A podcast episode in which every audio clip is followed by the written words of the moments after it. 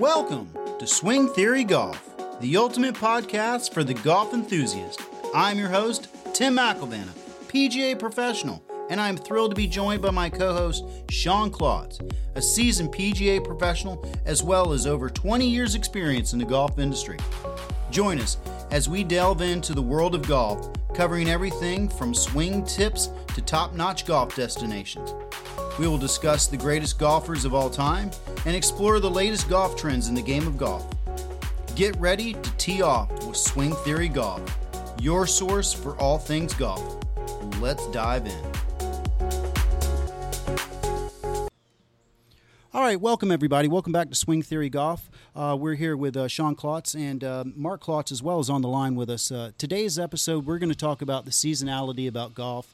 Uh, you know, from people going from uh, northern courses to southern courses, what they kind of see different, terrain, structure, and stuff like that. So, Sean, um, you're a guy from New England. What are some of the big differences you kind of see as well? Oh, it's funny. first of all, Mark, you know, definitely thank you for joining us. Mm-hmm.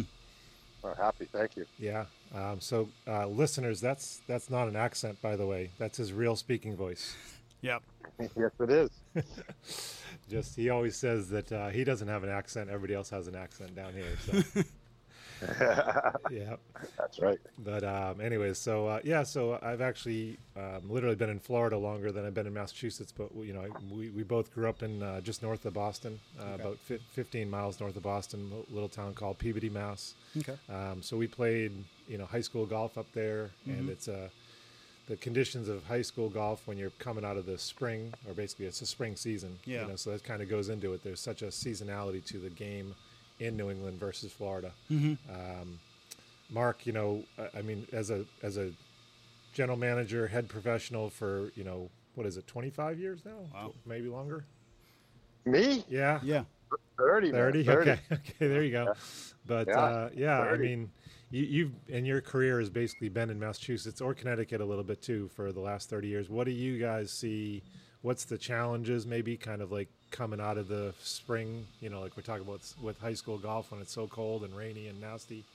And then now what we're leading into is to the uh, when your season kind of winds down. What do you see from like the the green, you know, gr- growing the grass and just some of the challenges? Yeah. So we have, um, you know, the, the thing about high school golf up here is that uh, they've changed seasons so the boys play in the out- boys play in the fall, and the girls play in the spring Okay. because it's, there's so many more boys that play golf. Oh yeah, makes We, sense. we have a lot more, um, you know, availability in the fall, if you will. But Okay. fall golf is fall golf can be great in New England, especially in September, October. It can be really wet and cold real quick too, of course. um, day like today is 55, and not not too good out right now. But this is a day that you, know, you play a high school golf match, so um, Tough. Tough scoring conditions right there. Right.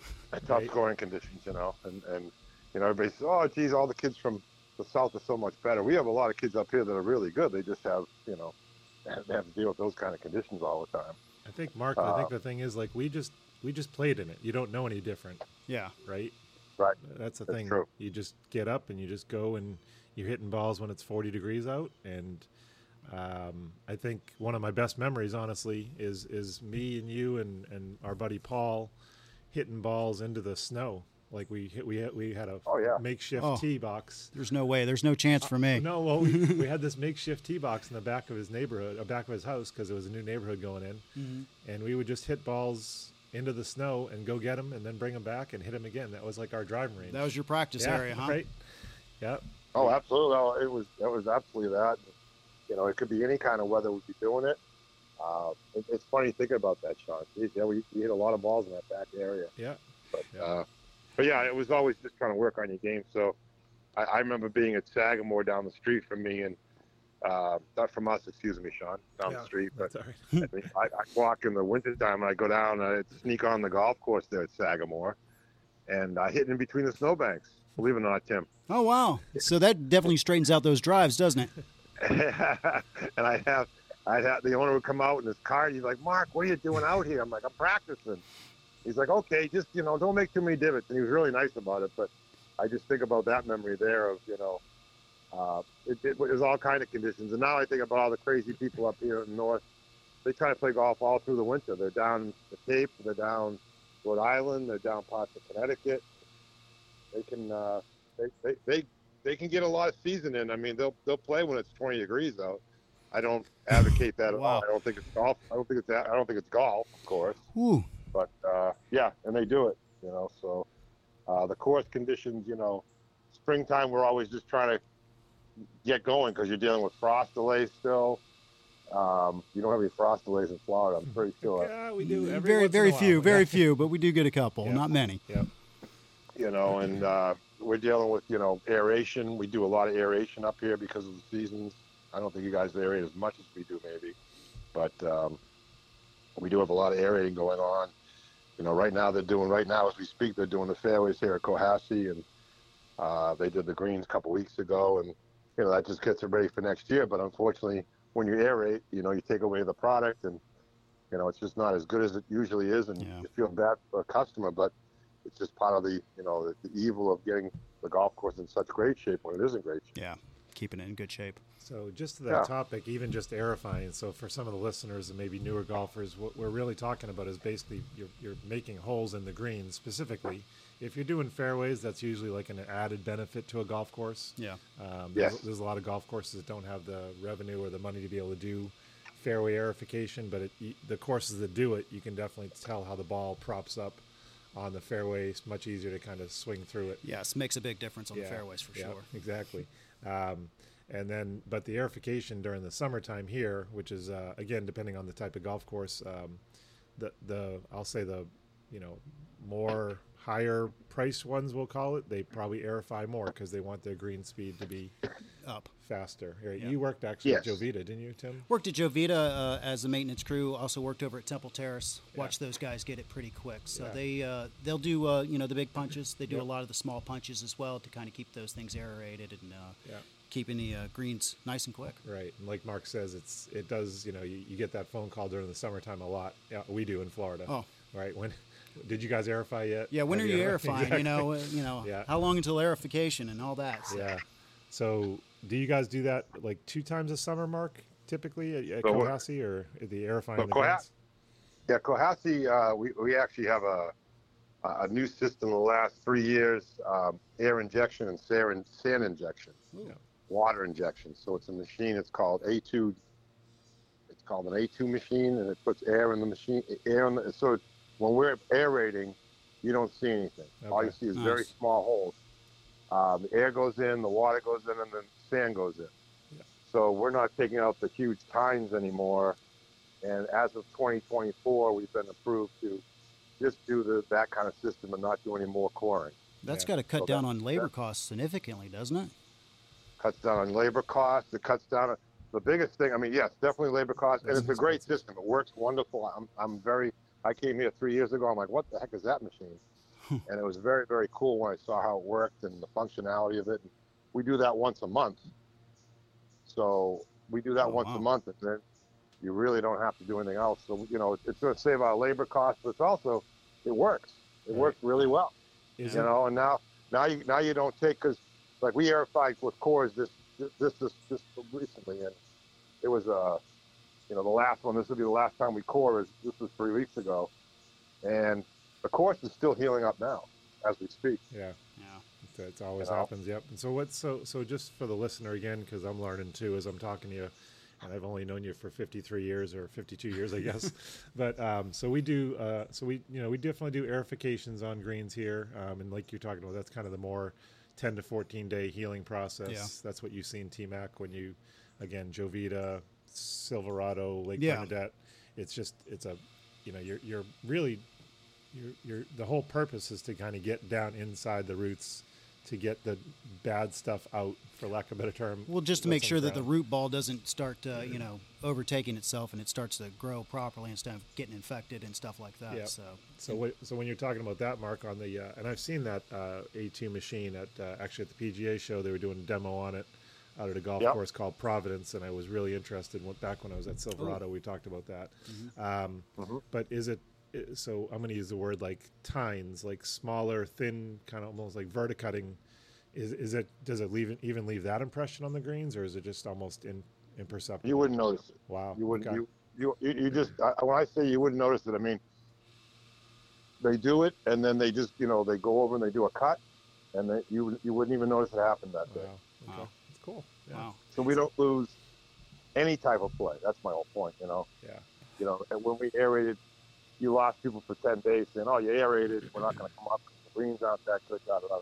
Now, I, I'm the one who also says, you know, still good to practice, still good to play, hmm uh, even though if, if they are aerated. But now with this new A2 machine, we're going to have no disturbance at all to our whole uh, golf schedule. Imagine how good that's going to feel. That's nice. So, wish we could have that. Well, I was going to say, eh, eh, as we're as three golf pros are sitting here talking on a podcast, I wonder if we had three superintendents and they would all agree with us, especially Flor- Florida superintendents, because Yeah. you know, because they they um, you know what what I've heard down here since I've been down here is essentially they they prefer to do it three times a year, and that's the Mhm. big tines. yeah. uh, the big co- the big cores like you're talking about and I, I guess that's got to be the difference of and this is a good kind of segue bermuda grass versus bent grass Yeah. Absolutely. right Yeah. i mean uh, the, the bent grass when i go up there in, in you know july or august and play up there and have you played much uh, up north at all T? I've played a couple bent bent greens, and I'll tell you what, the the ball really spins. It I mean, you've got rolls. you've got a. yeah, I love it. It's it's a much different type of golf up there for sure. yeah yeah it's and, and that's the thing mark is it just the the grass is so much different putting on um, so when we when we get our greens fast down here it's during the winter time hmm when essentially Right. the Bermuda's gone dormant. Yeah. And either they, Yes. they either overseed it with a rye or they just don't put anything down there at all. And then it just becomes Barren. brown. Yeah, Yeah, exactly. barren. Brown but fast, right? But during the summertime, it, it's uh, it's such a challenge to keep speedy greens, and I don't. Feel Very like- grainy. Yeah. You know, you get a lot of grain with Bermuda, uh, Yeah. going different ways. You've got to, you know, definitely take that into account when you're looking at those greens, Yeah. which I don't think you have to do with bent, do I was going to say, do you even look at that, We have Mark? we have very very very few things where I think it's grainy out here. Yeah, You know, or New England in general. I really don't. You know. yeah, Um, I really don't see it too often. I, we're just more about, you know, the, the, the, we have a lot of undulation in our greens compared to Florida, as far as I can see, for the most part. You know, we have a lot of, we come to Cohasset and, and we got double tiered greens and slopes and everything like that. And I go to a lot of Florida golf courses and it's pretty flat, you know, yeah. not the Yeah. same. Do you find that uh, usually the, the green complexes up there in the north are a little bit bigger or a little bit smaller than what you find here in the south, or do you find the, the complex reversed on that? Yeah, I, I you know, I mean, it, you know, course to course differences, of course, but uh, we have just so many beautiful old golf courses. Yeah. Um, you know, you guys have some old golf courses, but you have a lot of modern projects that just Mhm. doesn't didn't happen up here. We have a lot more. You know, 19. My my course is 1918. You know, there's a lot of 1918s and 20s and 1925s, and all those golf courses they have very small, very small greens for the most part. And, and they Uh, utilized a lot of what they had for the natural terrain up there. They didn't have all that equipment, correct? Oh, that's right. You know, there was no, there was, there was just man-made. That's all it was. You know, it was uh, they weren't using tractors or anything like that. They just kind of worked with the contour of the greens and the contour of the of the land. Um, and you still see it today. You know, I got my course here, and there's humps and bumps. When Donald Ross was here, that I'm sure he just left there. You know, it's, it's okay. You know, today's world, I, you know, especially in a modern golf course, you see a lot more flatness. Yeah, that's an interesting point right there. It is a Donald Ross design that you got that you're at, right? A nine-hole uh, private facility. Yes, sir. Yeah, Yep. Yep. that's, that's Yep. really cool. Uh, he did a bunch of golf courses up in that in Massachusetts. He did a did a decent amount down here in Florida, but a bunch in Yeah. the New England area, New, New York too, right? I think. Yeah, he has uh, all of New England, New York, uh, a little bit of course, you know, Pinehurst, of course, in North Carolina, and then he's got some stuff down your way. But uh, up here, I think he's got a. Um, his history is he's still got 157 golf courses in the New England area that, that are his design that are still functioning. So That's so cool. I played a course down in Sarasota called Sara Bay, and uh, that's that that just y- y- and you know, and Mark, we've talked about this before when we play.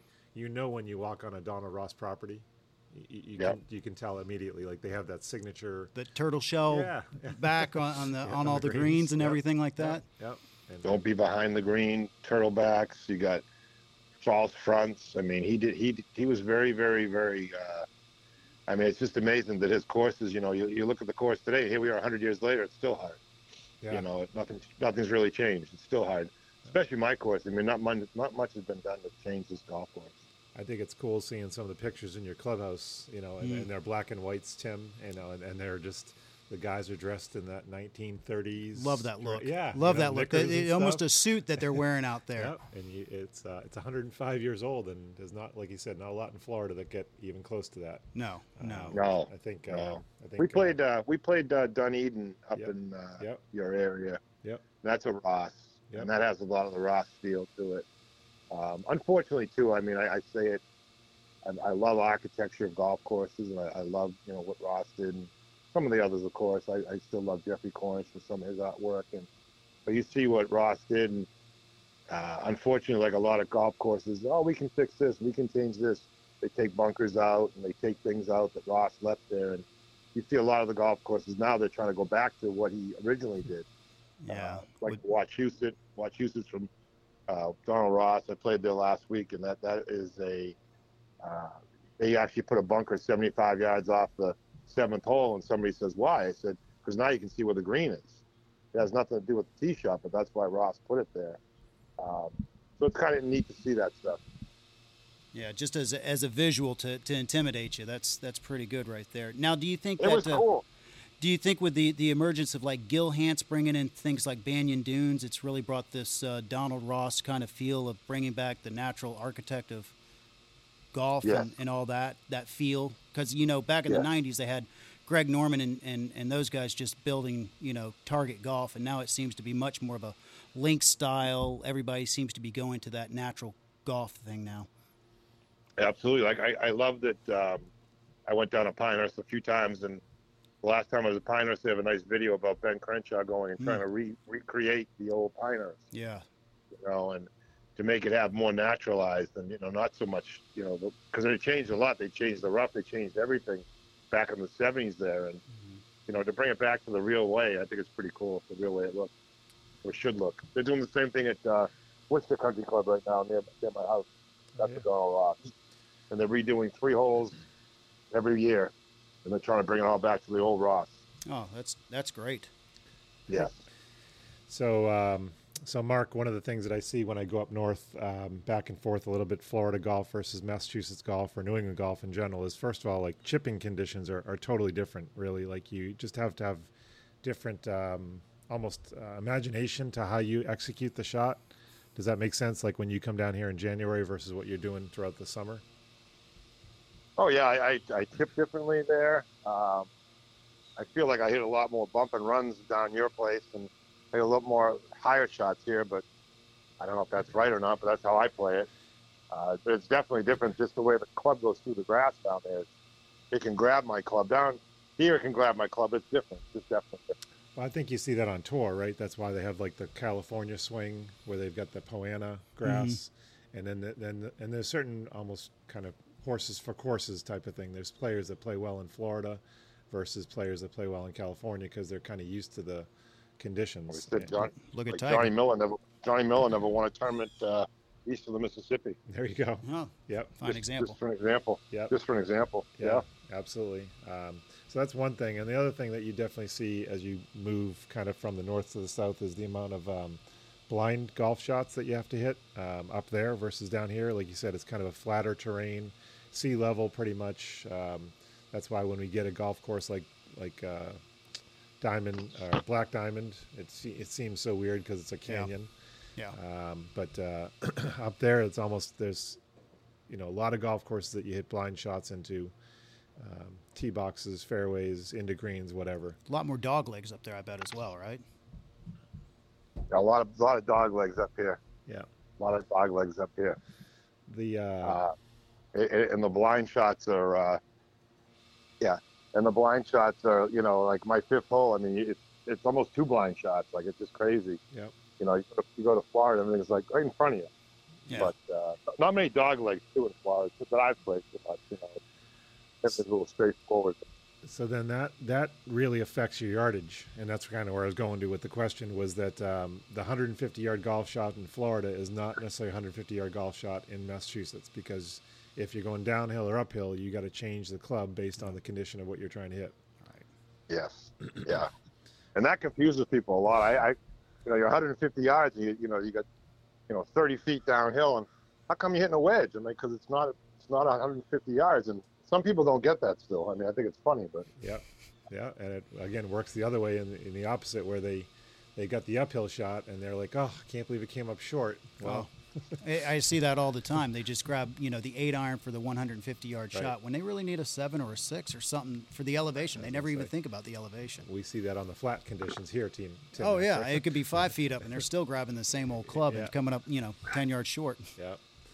yep, And, absolutely. and then you know again even like uh, wind condition uh, obviously we have wind in florida you know it's same thing but it just seems like there's more not more factors but there's just um, y- you got to be aware it's different. I guess it, it's not really you know it's not more it's just different. In florida you've got to be more aware of water hazards and kind of uh, terrain to the right and left of you because you could mishit it and, and be in the woods real quick or in a conservation area whereas up north you know, Swamp. swamp there you go.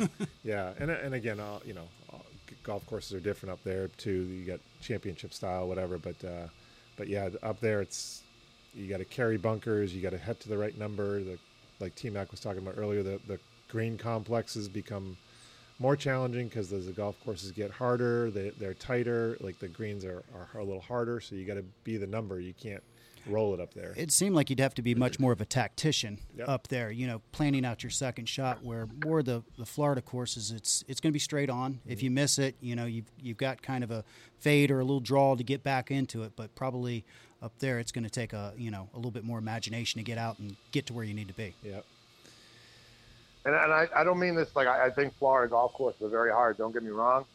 I think that's one of the hardest things. You gotta you have to have different imagination up here. You have to, you know, certain places you just you got to think. I you know, I got to hit it 30 feet left of the pin, even though it's a straight shot. No, it's not a straight shot. You know, um, happens so much up here. And when I go to Florida, it seems like everything's pretty much hit it at the pin, or, or a little bit. You know, not not so much slant, if Yeah. you will. Yeah, your first hole actually uh, for our, our listeners down here in, in the Tampa area, basically, in.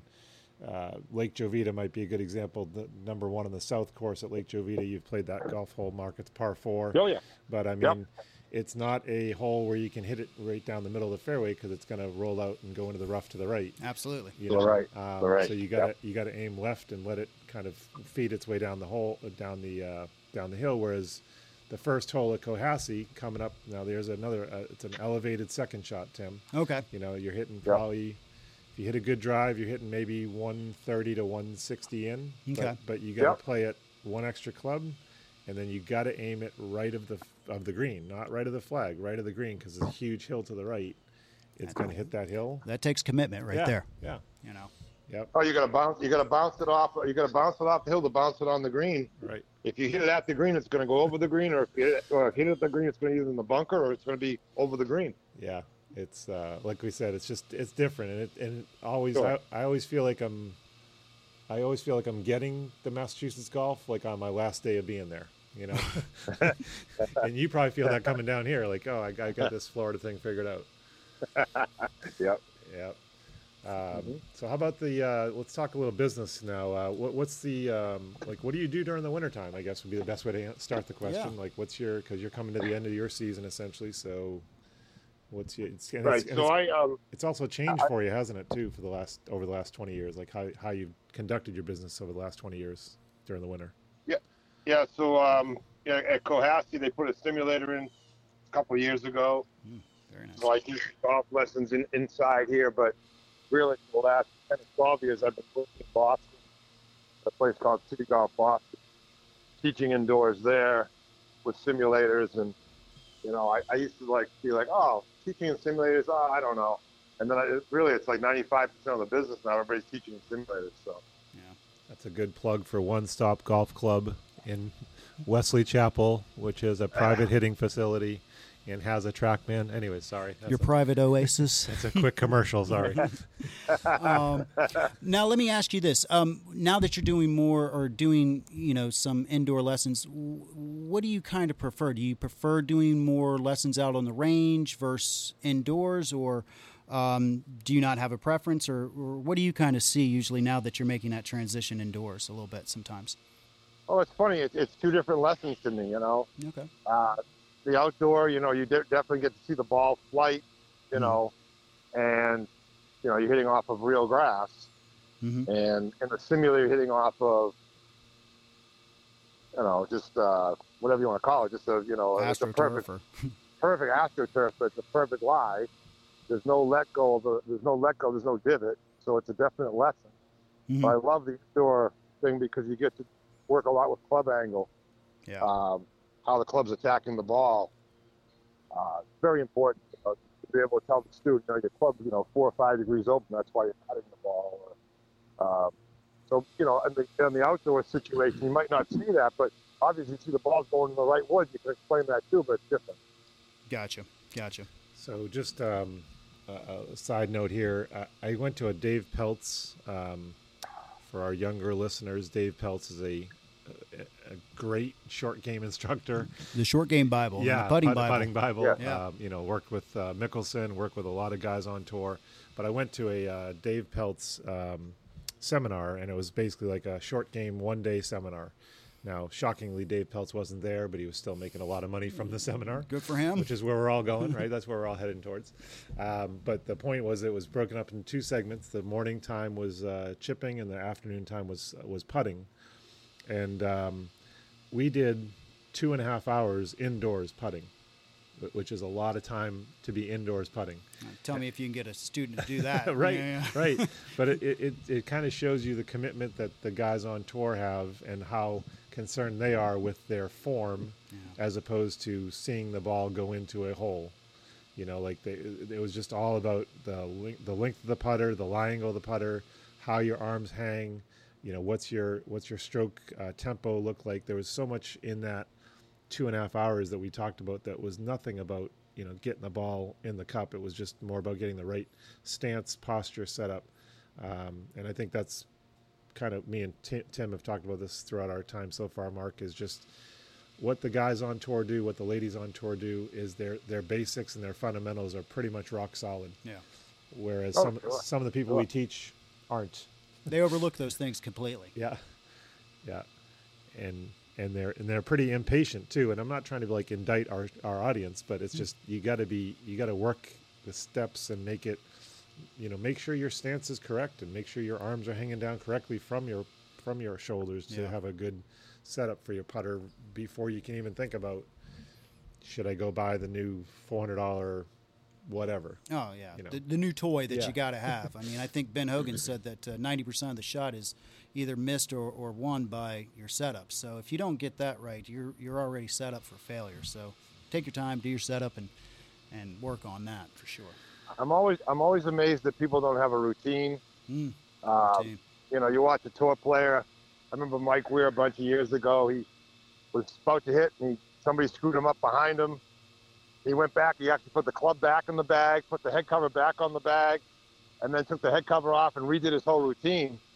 And he went and hit a great shot, of course. You know, and it's like uh, it was interesting to see. But you know, and then you got your your, your student who'll get up and will hit range ball after range ball as fast as possible. Yeah. They're not working on any kind of setup or routine. And I really preach that to my, my people as long as I can, as they're listening. Like, hey, take your time. It should take you an hour to hit a small bucket of balls. It shouldn't take you five minutes, you know? Um, and there's, there's good practice and there's bad practice, you know, and there's good good setup and bad setup. And if you don't if you don't have a good routine, I don't know why you're hitting the ball. All right. Yeah. Yep. It uh, it goes back to my analogy is always Steph Curry, who's you know arguably the best free throw shooter ever. But if you made Steph Curry bounce the ball twice before he shoot his shoot, you know shoots his free throw, he would miss because he's Yes. he's so ingrained into one one bounce. Right. Basically spins the ball in his hands and then you know Yes. throws it up. Um, so i- i- if you see people that are on TV Yeah. doing it, I don't care, girls, boys, whatever. There's a reason why they're on TV or, or they're on, uh, successful in their craft. Baseball players are really good uh, to watch too. Remember, I, I want Mark to say this name because he's going to say it in the perfect Massachusetts accent. I love it. The shortstop. Noma Garciaparra. there he is. Yep. Noma. Yep. But, uh, That's Roman spelled backwards. Noma. That's it, man. Noma. Noma Garciaparra. That's why. Yeah. Was, that's why he was a crowd favorite in Boston because everybody could say his name correctly. Oh, So- he would do the, the wrist thing. How, I mean, what was the count on the wrist things? How many times would he do that? Oh, every every every pitch, Yeah. Every pitch. every pitch, every pitch. You take the gloves off, put them back on, flip, flip the switch, and then, but he bat, he batted 335. So That's it. you know, Yeah, very, very, yeah. Um, so consistency would be, and that was literally one of our first podcasts was kind of compression and being consistent with your strike. And uh, we're gonna, we're, you're gonna hear that a lot throughout these times when we talk, because consistency, defining consistency, but also being, you know, hey, having a pre-shot routine like you're talking about, Yeah. Mark. The thing I think too, Mark, is um, when I, when I work with my students, I'm, I'm kind of amazed they might have some type of pre-shot routine for their driver or their irons, but then when they get to a wedge or a putter, it's almost abandoned, or or they do something different. Correct. Yep. You know, you know? Yeah. Um, and it's the most important putt. You know, it's the, the, stroke counts the most. Yeah, they, they go the quickest on the putt. Yeah. It just seems like they just get over it. They don't line it up. They Yep. don't look at the hole. They just actually they just look at the hole and, and pop it. Yep. Um, and, and don't read it. Don't kind of you know go behind the hole or, Yeah. or anything. You know. But they will sit on the driver and you know look behind it, line it up, and you know put their club up in the air and you know act like they're you know getting that thing down the line. But and then they just get up there to the putter and wave along. Yeah. Three wiggle. And uh, and and on the putting thing too, like they don't. Um, again, watch TV. You know, th- there's there's certain guys that even get a little bit criticized for kind of how long they take before they actually make their putt. Yeah. But those guys are kind of the one you're watching on Sunday afternoons because they're committed to what they're doing. Yeah.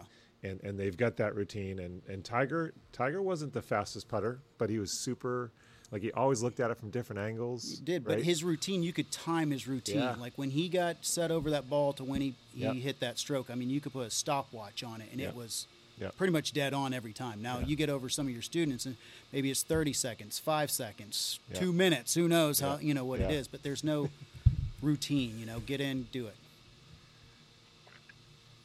Agreed. Yeah, and I've seen, you know, Mark is one of the best putters I've ever been around, whether he knows that or not. But uh, he's got a super solid routine from the time he was 17 till the time that he's, you know, Really? 56 or whatever. Always been the same. He, he, he changes putters a lot. I'll give him that now lately.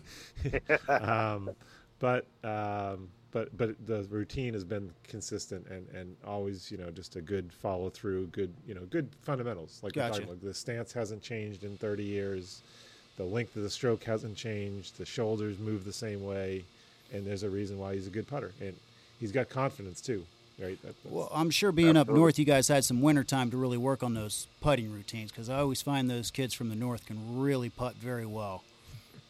Me and Sean in the living room, dining room, yep.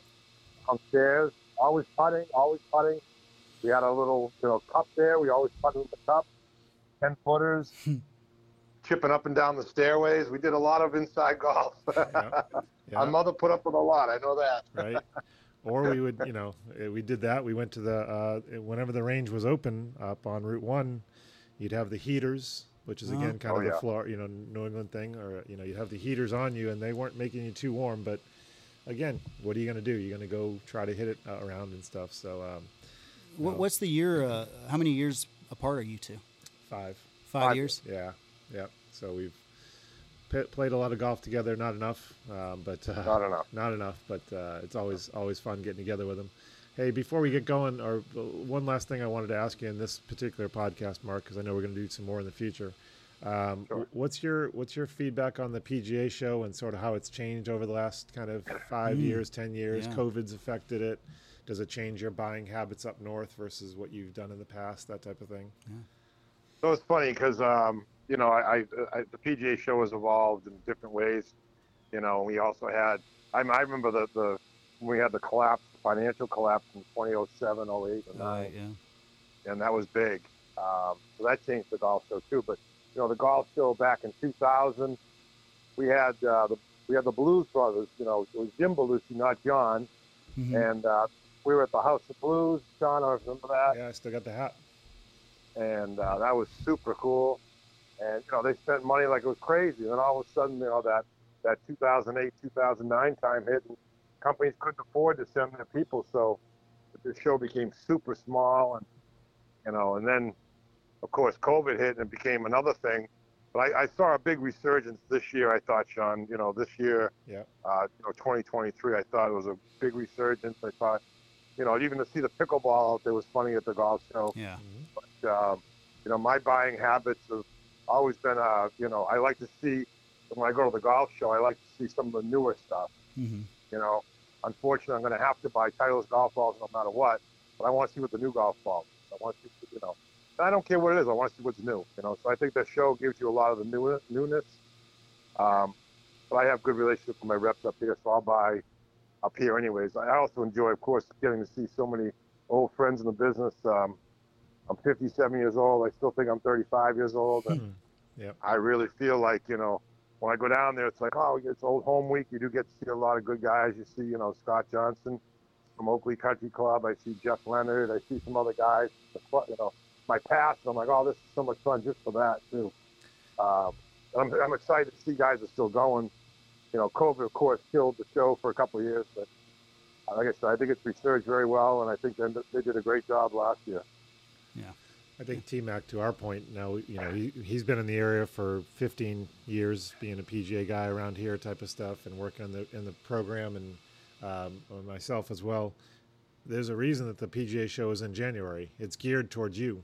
Yes. Yes. It's, geared towards New England or to, to the north, is what they always tell us. That's why Yeah. the new clubs come out in January and February, because they're you know Yeah. that buying segment is is uh, whatever you want to call it bigger, but it's it's you know more more economically feasible up north. Um, uh, the, the, the the season's shorter, so they Yeah. want to get the clubs out quicker. It's really I- I'm going to say it word not hassle because it's a it's a blessing to be able to go to it because it's such a fun event, but it's very difficult for us as t- as Florida golf pros Yeah. to get away in January for four days. Yeah. That's a very busy season for us right oh, there. absolutely. I've always, absolutely. Yeah. 100%. Yep. Yeah. Yep. But um, it, so it's just always been interesting. But yeah, some of those days when you know, like you said, the the you know Bridgestones or uh, whoever it was that was sponsoring the House of Blues, you know, they would take you out to lunch or dinner at uh, at the Peabody Hotel, or we'd have Yep. you know Bern's Steakhouse or, or Texas House. Day Brazil. Yeah, yeah. They, So- and and now it's uh, and it's kind of and, you know we're pretty impartial on this. I think that's part of our goal is to be impartial, to kind of just let the listener know what actually happens in the golf world. Yeah. Uh, uh, the companies don't care now; They- they're making money anyways, so that they don't really have to send. And some of those displays and some of those, you know, sending the people there was they would tell you it cost them a million dollars to to send their people there, but they don't really care now. I think they've kind of all kind of since COVID really forced their platform online Yeah. now, especially to the younger crowd. Um, when I see that, I see a lot of the younger people coming, you know, after COVID, they really got hooked on golf. So a lot of the, the product is online for them, Yep. um, geared towards them. Yep. Um, where you know I, I am seeing in the pro shops, especially down here, less product, Yep. less shirts. It's more like if you want that, we can order it for you. or You can do this. Right. Um, you know, Yeah. other than before it was. Yep. And uh, the and, and also even like T Mac just talked about, you know, you'll see some kind of like if a if a company wants to get a club out quickly, they'll just do a Instagram post on it, Mm-hmm. or they'll just do a, uh, you know, they'll, they'll kind of put it out there. Like Yeah. they, they they don't have to make a specific. Okay, we're going to come out in January with it. No, they just do a you know a, a you know advertisement blast and that's it, and, and, and they don't really. There's no impersonal with it anymore. Right. It's no like, hey, let's go see the pro or anything like that. They just do a blast now, and then when you get the people calling you saying, hey, I want to get this new club, and you know nothing about Yeah. it, and and most of the time the rep can't get it to you until you know Yeah. much later. Till till January. Right. Yeah. So. Yep. All right, Mark. Well, hey, great talking to you as always. Yes, thank you, Mark. Great, Certainly great. appreciate it. I appreciate you guys, and I look forward to the next one, and we'll do. We'll even have a better one next time. So I All right. appreciate it. Thanks for everything, Sounds- guys. Sounds good, man. Thanks. Thank you. Thank Yep. you. All right, Yeah. everybody. Want to say thank you. Want to give a special shout out to Mark Klotz. Thank you so much for joining us on this podcast. Uh, and my uh, co host, Sean Klotz. Thank you from Swing Theory Golf. Thank you. And keep teeing them up. Talk See to you you guys then. later. Take care. Thank you for tuning in and teeing off with Swing Theory Golf. Keep swinging, keep improving, and stay tuned for more exciting episodes. This is Tim Mcalvanah, signing off.